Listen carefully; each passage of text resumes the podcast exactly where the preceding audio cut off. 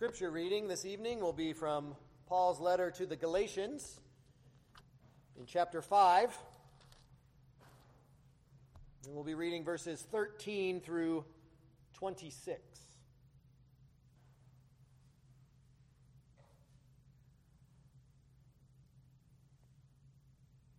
It's Galatians 5 13 to 26. Give ear, for this is the word of the Lord to you, his people. For you were called to freedom, brothers. Only do not use your freedom as an opportunity for the flesh, but through love serve one another. For the whole law is fulfilled in one word you shall love your neighbor as yourself.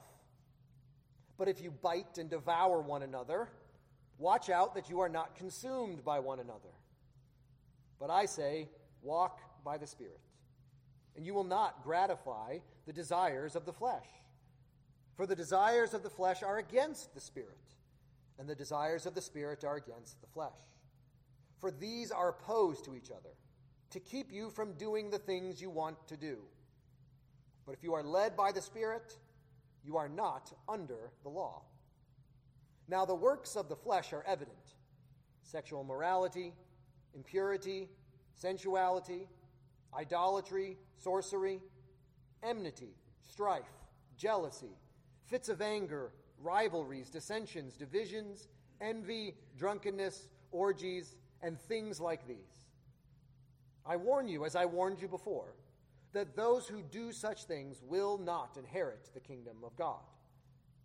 But the fruit of the Spirit is love, joy, peace, patience, kindness goodness, faithfulness, gentleness, self control. Against such thing there is no law. And those who belong to Christ Jesus have crucified the flesh with its passions and desires. If we live by the Spirit, let us also keep in step with the Spirit. Let us not become conceited, provoking one another, envying one another. The grass withers and the flower fades, but the word of our Lord will stand forever. Let's pray. Lord, we thank you for the freedom that we have in Christ freedom from sin, freedom from the law, and now freedom to love. We ask that we would take that freedom and we would use it for your glory. In your Son's name and by his Spirit we pray. Amen. Have you ever sat down to try to read through the Old Testament book of Exodus, it can be a little bit of a jarring read on your first way through. The first half is this really inspiring, kind of epic story of Israel being slaved, being saved from slavery in Egypt. And then you get about halfway through, and the second half is this long list of rules, all this minutia about how you're supposed to live in the ancient world. Now, this has led some modern interpreters, mostly non believing interpreters, to say that actually the first half and the second half of Exodus are actually two different documents. It's some sort of hodgepodge that has been of history and laws that have been mixed together in one book. Maybe it was stitched together later on for some sort of political agenda. They always seem to also kind of love the first part of that book. Oh, it's freedom, it's throwing off tyranny. But they're not so happy about the second part. They're not so much into all of those rules. I wonder if there's, however, a, a different way, a more natural way to read the book as it's written, where Exodus kind of gives, gives us the model for understanding the idea of freedom that Israel experienced when they left Egypt, when they left their slavery. That true freedom is not only being freed from something, from evil, but it's also being freed to something, to the good. You see, Israel was freed from slavery in the Exodus, but then they were also freed to worship and to love God through the Old Testament law. The Exodus has this dual nature of freedom, but it's not just for Israel, it's for us as well. It's for all of us now in Christ. You see, the gospel frees us from sin and it frees us to love. The gospel frees us from sin and it frees us to love. Now, throughout the first five, uh, four and a half chapters of Galatians, Paul has been really hammering home on this idea that the Old Testament law is no longer how we express our worship and our love for God in a covenantal sense. Because Jesus has come, we have a new covenant. There's a new arrangement about how we relate to God. We have a new relation with Him. The Old Testament law was good, it was holy, it was the way Israel was supposed to relate to God back then. But now an even better way has come because Jesus and the new age have come. This freedom from Christ is a freedom from sin, and it's also, Paul says, a freedom from that old way. Now, the Galatians are probably a lot like us. They hear the idea of freedom and they only think freedom from. All this talk about freedom from the law means now I get to do whatever I want. That's probably how we would have responded if we had just heard the gospel like they did. Now, it's true that Christians are free from sin and that they are not bound to the law as a covenant, as a way to relate to God. But it's equally true that they are free to finally worship God and love their neighbors as God always intended. The gospel frees us from sin and frees us to love. So, Paul kind of wants to nip this wrong thinking right in the bud immediately off the bat in verse 13.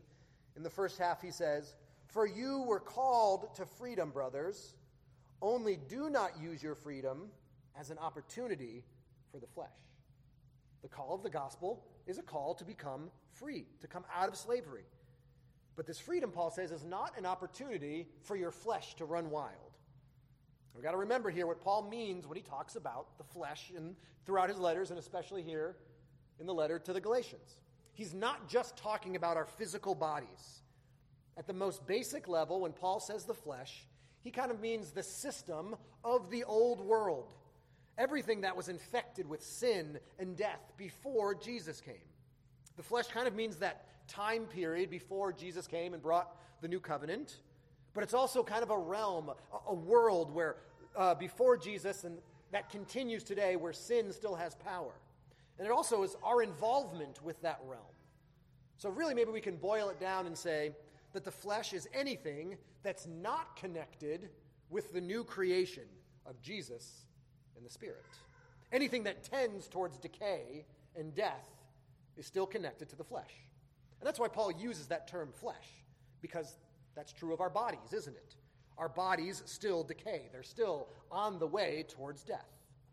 Flesh, like uh, flesh uh, and anything like it in the spiritual world and in the social world, will also tend to decay and die.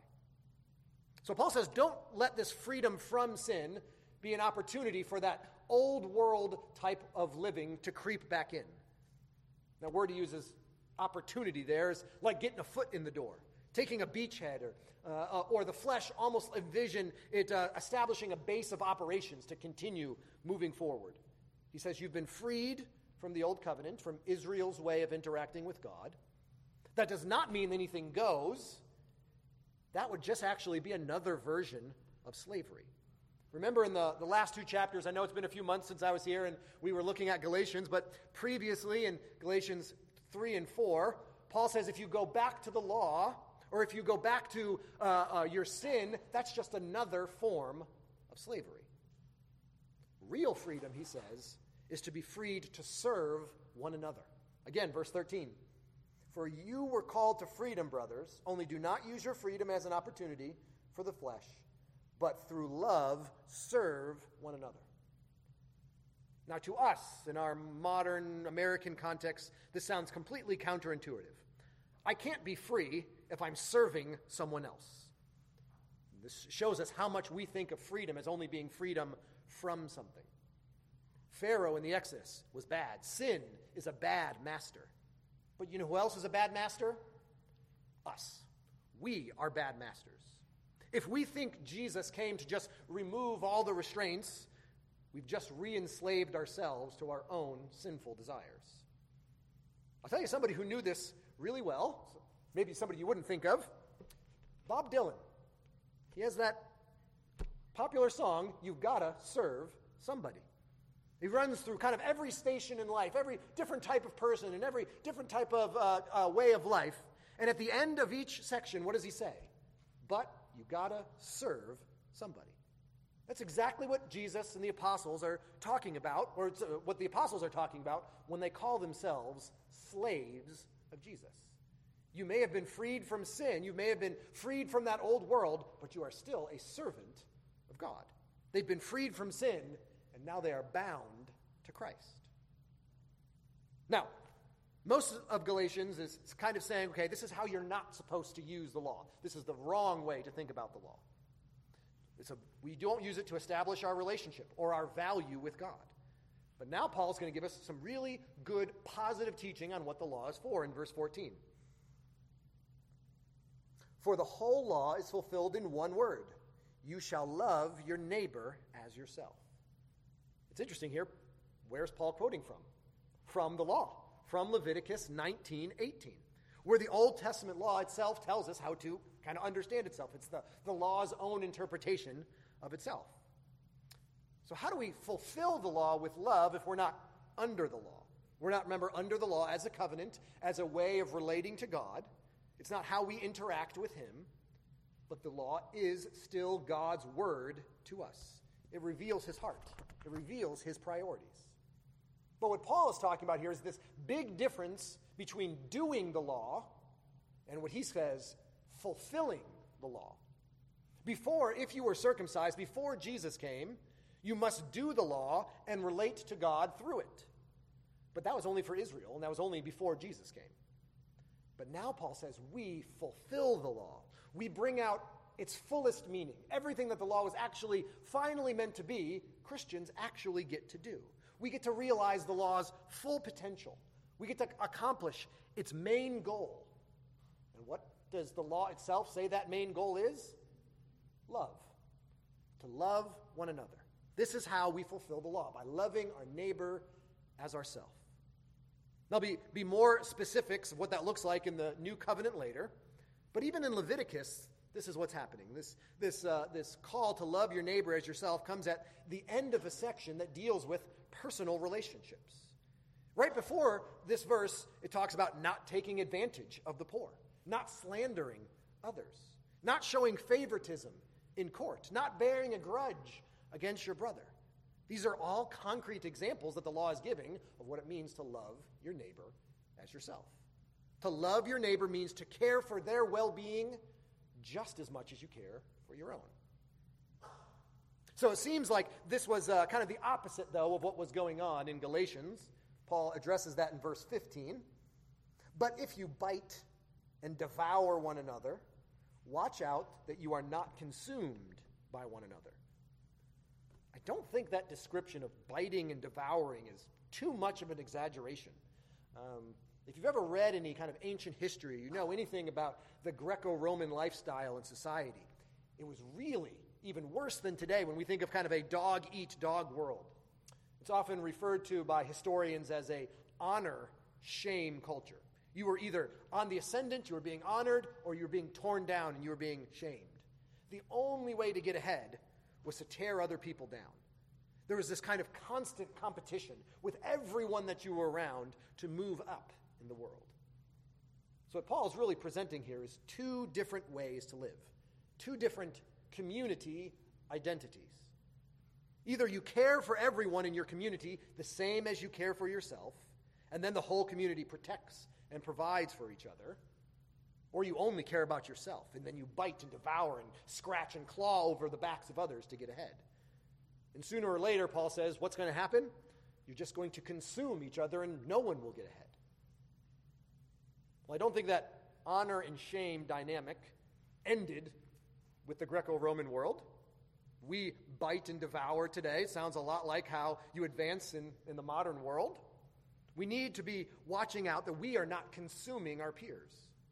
It sounds a lot like what happens when people try to climb the corporate ladder today, do whatever it takes to get ahead.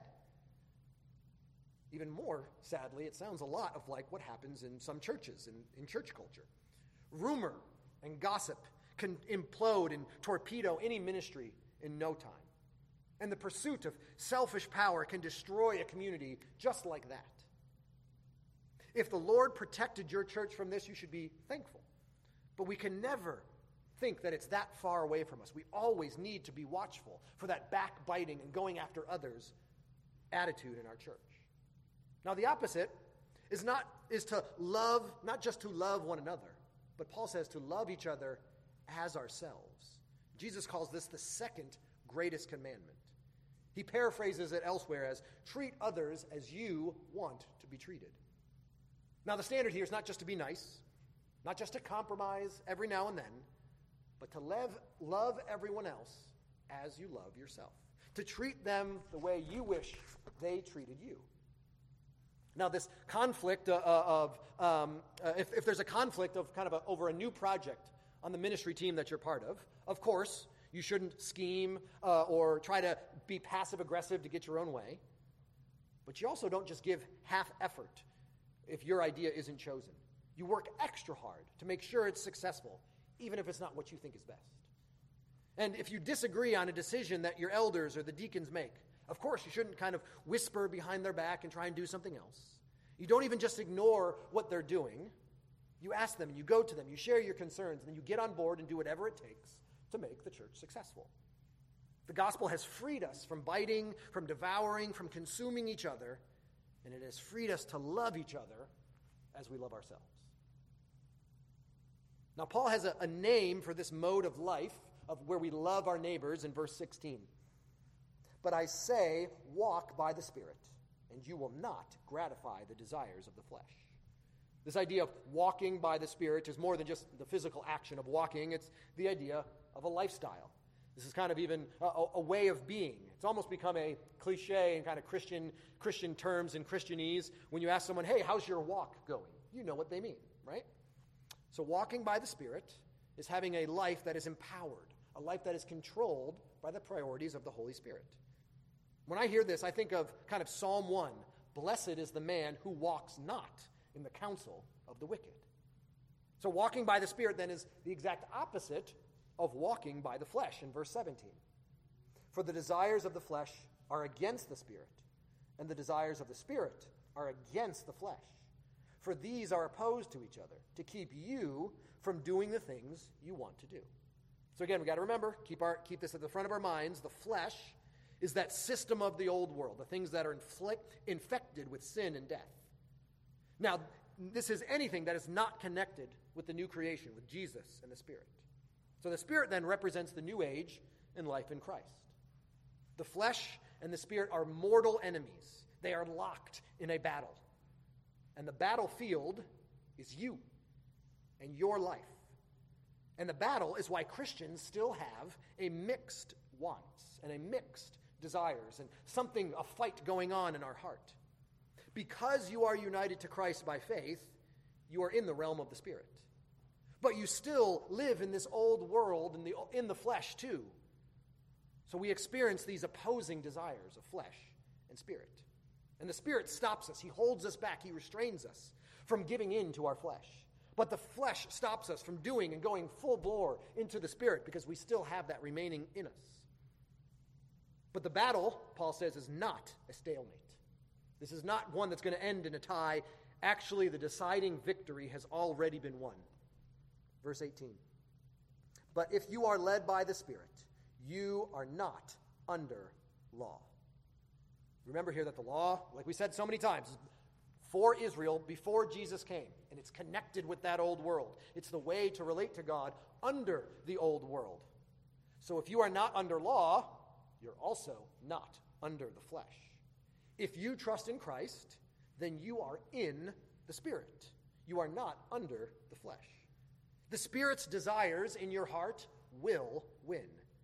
The flesh's desires will lose more and more and more as your life goes on.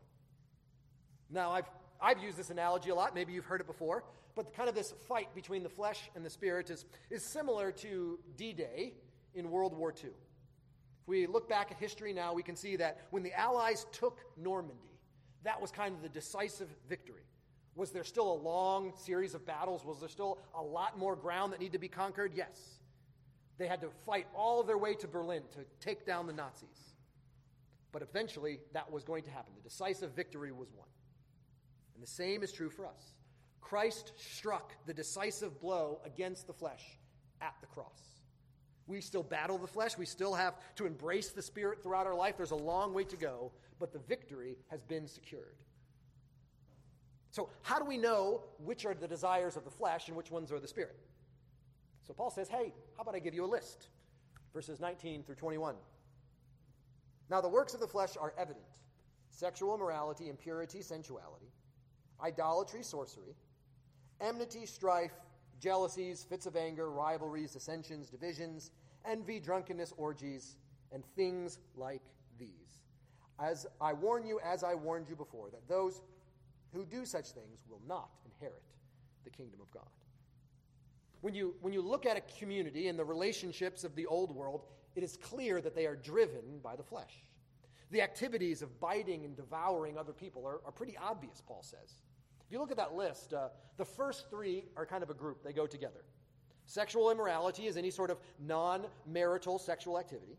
Impurity is kind of anything that's unclean, any sort of corrupt sexual acts. And sensuality is any sort of uncontrolled sexual desires.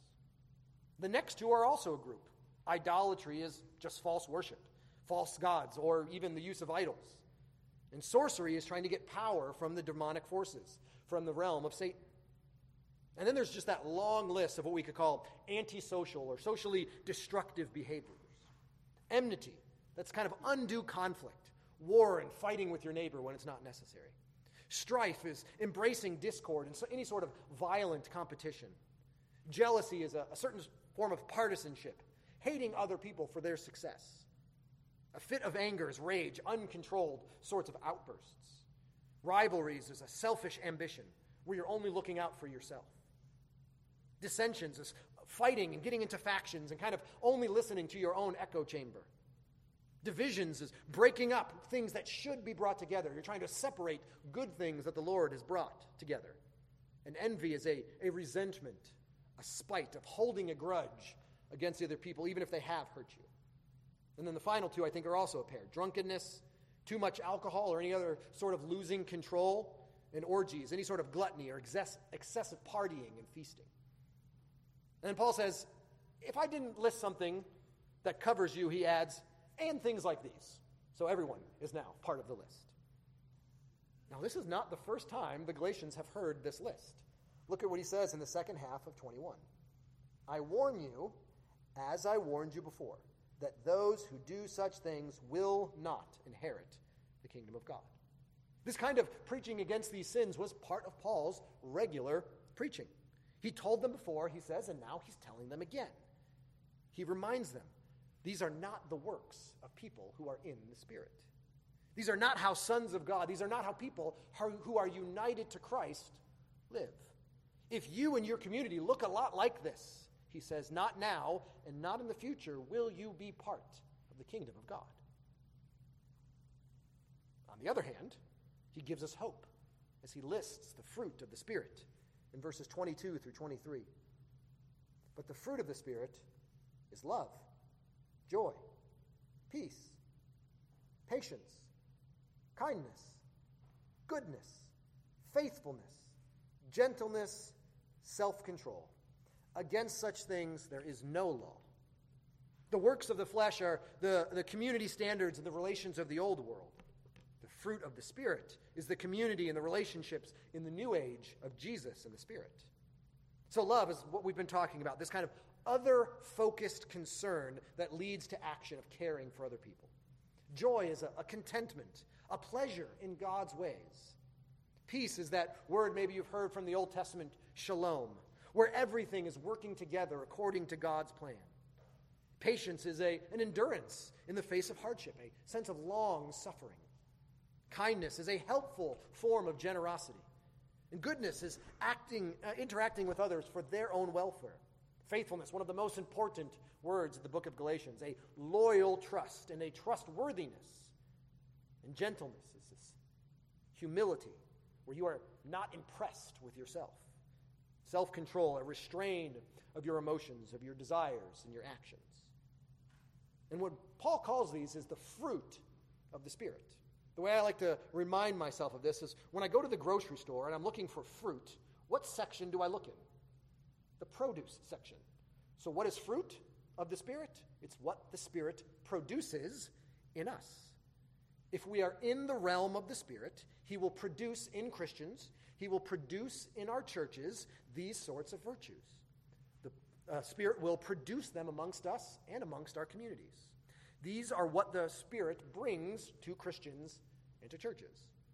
And they are all contrary to that selfish biting and devouring that Paul's already described. We're not building up our own reputation or our own worth, but this is an ethical system that seeks the flourishing of other people. Now, this is not what it seems like has been happening in Galatia, especially amongst that group that had come in and was demanding that people be circumcised and demanding that people follow the Old Testament law. I remember, Paul called that group the troublers, the ones who are coming in and causing all this trouble. He takes one more shot at them in the second half of verse 23. After he lists the fruit of the Spirit, he says, Against such things there is no law. Okay, troublers, you love you people who love circumcision, who want to make the Galatian church look like a community of the flesh. If the law is so important to you, guess what?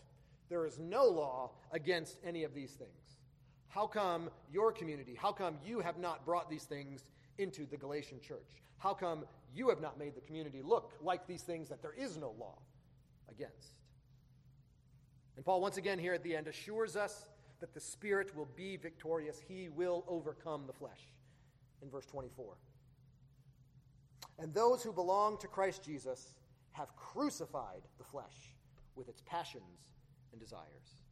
The Spirit and the flesh are at war, but the Spirit has won. Any work of the flesh is too much. But remember, the flesh has been defeated. It has been crucified, Paul says, with Christ. The old world died at the cross, and the new world was born when Jesus rose from the dead. So if you are united to Christ by faith, you have been released from the flesh, and Christ and the Spirit have gripped you. And since the Spirit has brought you into the new world, He should also be how you are living in this new world. He's brought you here, and He's now your new form of life. In verse 25 and 26. And if you live by the Spirit, let us also keep in step with the Spirit. Let us not become conceited, provoking one another, envying one another. This circumcision conflict in the Galatian church was not in line with this new world way of living. It was causing pride and envy and jealousy, and those are all works of the flesh. But since the Galatians are in Christ, they must reject those works completely. They must embrace the fruit of the Spirit and value others as they are in Christ. Now, if we read that list of the works of the flesh, I'm not sure if we're talking about Rome or 21st century America. Rivalry and strife sounds like the basis of pretty much every cable news show. Envy and jealousy, that's pretty much the foundation of all modern advertising. Idolatry and gluttony, those are the necessary conditions for our consumer economy. And is anybody going to doubt that 99% of social media is just pure conceit? How much of Facebook and Twitter is meant to provoke other people? And how many Instagram posts are not meant to cause others to envy and be jealous of you? I do not think we should be surprised, though, that the ancient and the modern world both reject the gospel in such a similar way. When your value system requires you, you to build your own self up, when you can only get worth from what you have done, by being better than others, the works of the flesh will become evident. It's not surprising that the ancient and the modern church, when they trust in the gospel, will also look the same. If we are convinced that our value is firmly secure in Jesus' eternal worth, the, only then can we stop competing with each other for honor.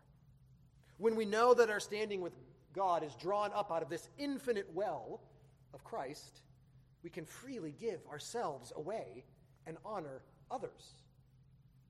Walking in the Spirit, being led by the Spirit, keeping in step with the Spirit, all of these things that Paul says in this passage, that means that your life is not about securing or defending yourself or even what you have earned, but about being directed at and being committed to building up other people in your community. So rest assured what Paul is saying here. If you trust in Christ, your flesh has been crucified, it has been killed at the cross. And now he is calling us to let the Spirit produce those fruits in ourselves and amongst us all. You are free from the sensuality of our society, which means you are also free to love your brothers and your sisters with a pure heart. You are free from the constant strife and competition of that old world. And that means you are free to live at peace and in harmony with God and with your community. And you are free from envy, from resentment, from the grudges of the flesh. And that also means you are free to live a life of joy in Christ and by the Spirit. The gospel has freed you from sin and freed you to love. Reading Galatians is a lot like reading the book of Exodus, isn't it? The first half is all about our liberation from slavery, the power of Pharaoh, the power of the flesh, we've been freed from it. It's all about how what God has done to free us and save us. It's a celebration of our liberty and our deliverance. The second half, though, is actually even more good news. It's an expansion, it's a, it's a growth of our freedom. Not just have our chains been broken and then we're left to ourselves. No, we have even more liberty because we've been given the freedom to love.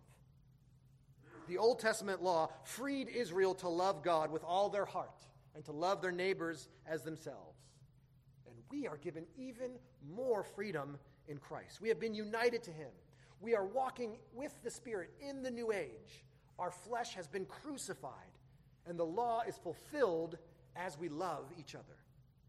The gospel has freed us, and we are free indeed. Let's pray. Heavenly Father, we thank you for that freedom that we have in Christ and in Christ alone. We thank you that He has fulfilled all of your requirements on our behalf, that our righteousness, our value, our worth in your sight is based on Him and Him alone. We thank you that you have freed us to love one another. We ask that your Spirit would be working and active and guiding and controlling our hearts, that we might express that love for our neighbors just as we love ourselves. Let us seek after Christ and therefore seek after each other. In his name and by his Spirit we pray.